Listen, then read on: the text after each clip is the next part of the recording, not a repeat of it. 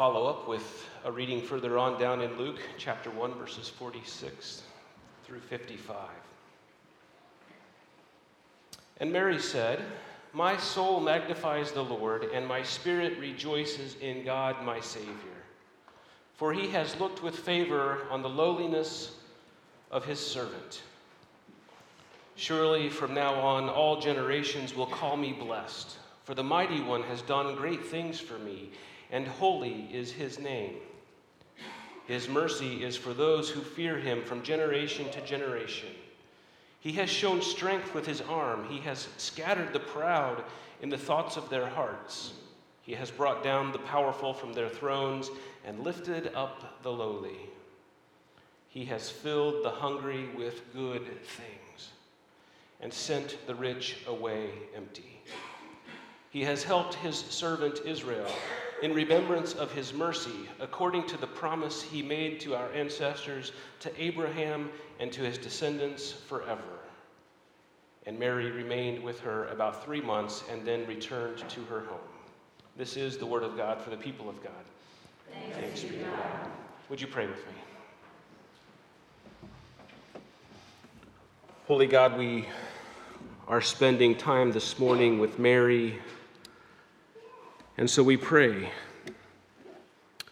that what you have for us this morning would enter into our hearts, would change us and mold us more and more into the people that you have asked us to be. Amen. All of us have had an experience with love. We've offered love to others and we've received love from them, and it can be life changing, can't it? My mentor in ministry, Pastor Karen, was the best at loving on people, and what made her so good at it was that it was authentic, and it was pure, and it was bold. Her heart was so full of love that it had to go somewhere. So she poured it out onto all those around her, and it showed up in the best and the worst parts of life. It didn't matter to her, she just wanted to love you. There was nothing almost about the kind of love she shared. Her love was an altogether love. Almost love is the kind of love that associates with the desirable parts of people. It seeks out to serve those that fit in with the rest of the world, that are socially acceptable, and maybe even just tolerable and almost love has a strong voice in the world because it makes us do our darndest to present ourselves as desirable and acceptable and at least tolerable. Even when there's something amiss in our lives. We believe if we aren't squared away, then others won't be interested in loving us either. In reality, we mask all the other stuff that people might judge as undesirable, unacceptable, and intolerable. Instead of bringing to light the sore parts of life, we tuck them away in the darkness and we talk about our promotions and how great vacation was, or a whole host of other things that our society celebrates. Many believe that an almost love is as good as it will ever get because they don't believe that real, authentic, pure, bold love is waiting for them. Almost love is the kind of love that sits right there on the surface of life. It never, never, ever penetrates down deep into our hearts.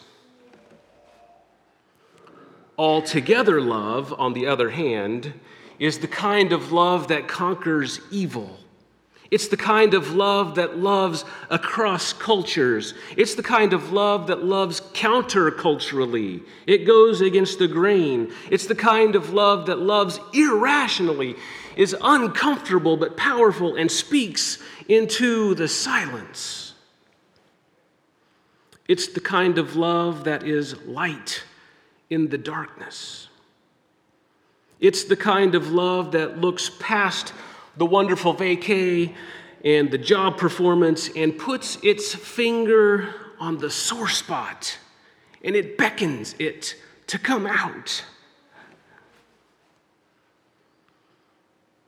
And altogether, love doesn't sit idly on the surface of life, it penetrates our hearts and forces us to move. almost love is everywhere. It's nice, you know, and it gets expressed in all kinds of ways, but the most notable, almost kind of love is when we do good things just because. Doing good just because is almost love. Churches do good things, right? We pack backpacks, open soup kitchens and daycares. We go on mission trips, or we will be. We buy Christmas gifts for the less fortunate, all good things. But why do churches do these kinds of things? And what sets them apart from other organizations that do good things? The United States Marine Corps every year does Toys for Tots. It's huge. Thousands and thousands of kids get toys because the Marines are doing something good. Colleges, corporations, the NBA, the NFL, all of them have some form of a day of caring, a day solely dedicated for doing good in the community. Is there a difference? There is a difference because when the church does good, it's a natural expression of our heart that is full of love and not an act of goodness just to draw good publicity. Altogether, love is love in action when there are no news cameras or photo ops. We're nearly at the end of Advent, only a few more days. The reason for Advent is so that we might be able to prepare our hearts for the coming Savior. Advent is the time we spend right now envisioning what is to come, thinking about the not yet during Advent have you spent your time thinking about the right now, envisioning about what is to come, thinking about the not yet? As the Darlington United Methodist Church, right now, have you, can you envision what is to come? What will we be doing in the not yet that will shine light into the darkness? What will be our next natural expression of our hearts? How will we demonstrate an altogether love? Brittany read about the angel Gabriel appearing to Mary the angel has burst onto the scene with some amazing news, right? So you'll have to bear with me because I like to think of these things in a sense of humor. And so I can picture Gabriel floating. Do angels float? Hovering there above Mary, describing what would be the most wonderful thing in the world. Mary, you're going to conceive. The baby will be a boy, and you'll name him Jesus. He will be great, so great that he will be called the Son of the Most High. He'll grow up and possess the throne of David, and he'll reign forever over the house of Jacob. In my mind, lots of shining lights and trumpet sounds and, and singing, and then there's that scratchy record player sound. I can picture Mary holding up a single finger to this whole angelic scene. Hold on.